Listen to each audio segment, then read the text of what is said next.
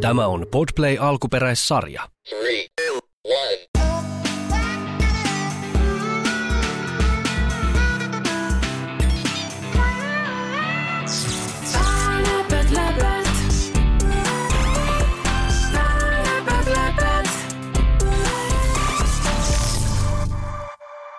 Moi, mä oon Veemili ja mä tykkään mysteerisaduista. Tässä mun sadussa voisi olla hyvis ja pahis. Ne hahmot voisi olla jotain ihan tuntemattomia. Niin siinä sadussa olisi kadonnut jotain, mistä kukaan ei tiedä. Se satu voisi loppua sillä että se, mikä on kadonnut, niin löydetään.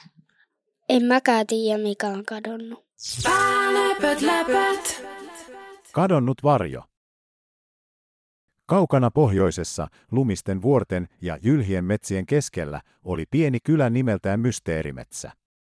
Kylässä asui iloisia ja ystävällisiä ihmisiä, mutta eräänä päivänä kylään laskeutui outo hiljaisuus. Jotain oli kadonnut. Kukaan ei tiennyt mitä, mutta kaikki tunsivat sen. Metsän reunassa asui pieni poika nimeltään Aaro. Aaro oli utelias ja rohkea, ja hän päätti selvittää, mikä oli kadonnut ja mihin se oli joutunut. Hän puki ylleen lämpimimmät vaatteensa ja lähti metsään, missä uskoi kadonneen mysteerin piilevän. Metsässä Aaro tapasi oudon olennon, varjon, joka ei ollut hyvä eikä paha, vaan jotain siltä väliltä. Varjo seurasi Aaroa, vaikka poika ei voinut nähdä tai kuulla sitä. Se oli läsnä, tuntemattomana voimana, joka ohjasi Aaroa syvemmälle metsään. Metsä oli täynnä arvoituksia. Oksat kuiskailivat toisilleen, ja tuuli toi mukanaan salaperäisiä ääniä.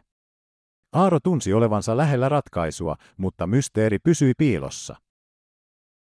Sitten, metsän sydämessä, Aaro kohtasi toisen olennon, valon, joka oli yhtä tuntematon kuin varjo. Valo välkkyi ja loisti, valaisten Aarolle polun, joka vei hänet syvälle metsän siimekseen. Siellä, missä varjo ja valo kohtasivat toisensa, Aaro löysi sen, mikä oli kadonnut. Se ei ollut esine, ei aarre eikä kadonnut kyläläinen. Se oli kylän yhteinen hymy, ilo ja nauru, joka oli hävinnyt. Aaro ymmärsi, että valo ja varjo olivat osa samaa mysteeriä. Valo ei voisi loistaa ilman varjoa, eikä varjo voisi olla olemassa ilman valoa. Ne olivat tasapainossa, ja niin oli myös kylän ilo ja suru. Aaro toi kadonneen ilon takaisin kylään. Hän kertoi kyläläisille valosta ja varjosta, ja kuinka ne olivat opettaneet hänelle, että elämässä on aina sekä valoa että varjoa. Kylä heräsi jälleen eloon. Ilo ja nauru palasivat, ja mysteerimetsästä tuli jälleen paikka, jossa jokainen päivä oli seikkailu.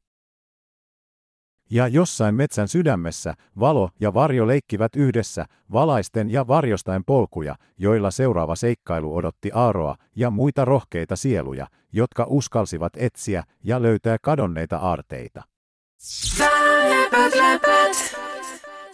Ihan hyviä, että kuulosti ihan hyvältä. Parasta oli se, että tota noin niin, että se Aaro löysi sen jutun, tai sen jutun, mikä oli kadonnut. Läpöt. Läpöt, läpöt.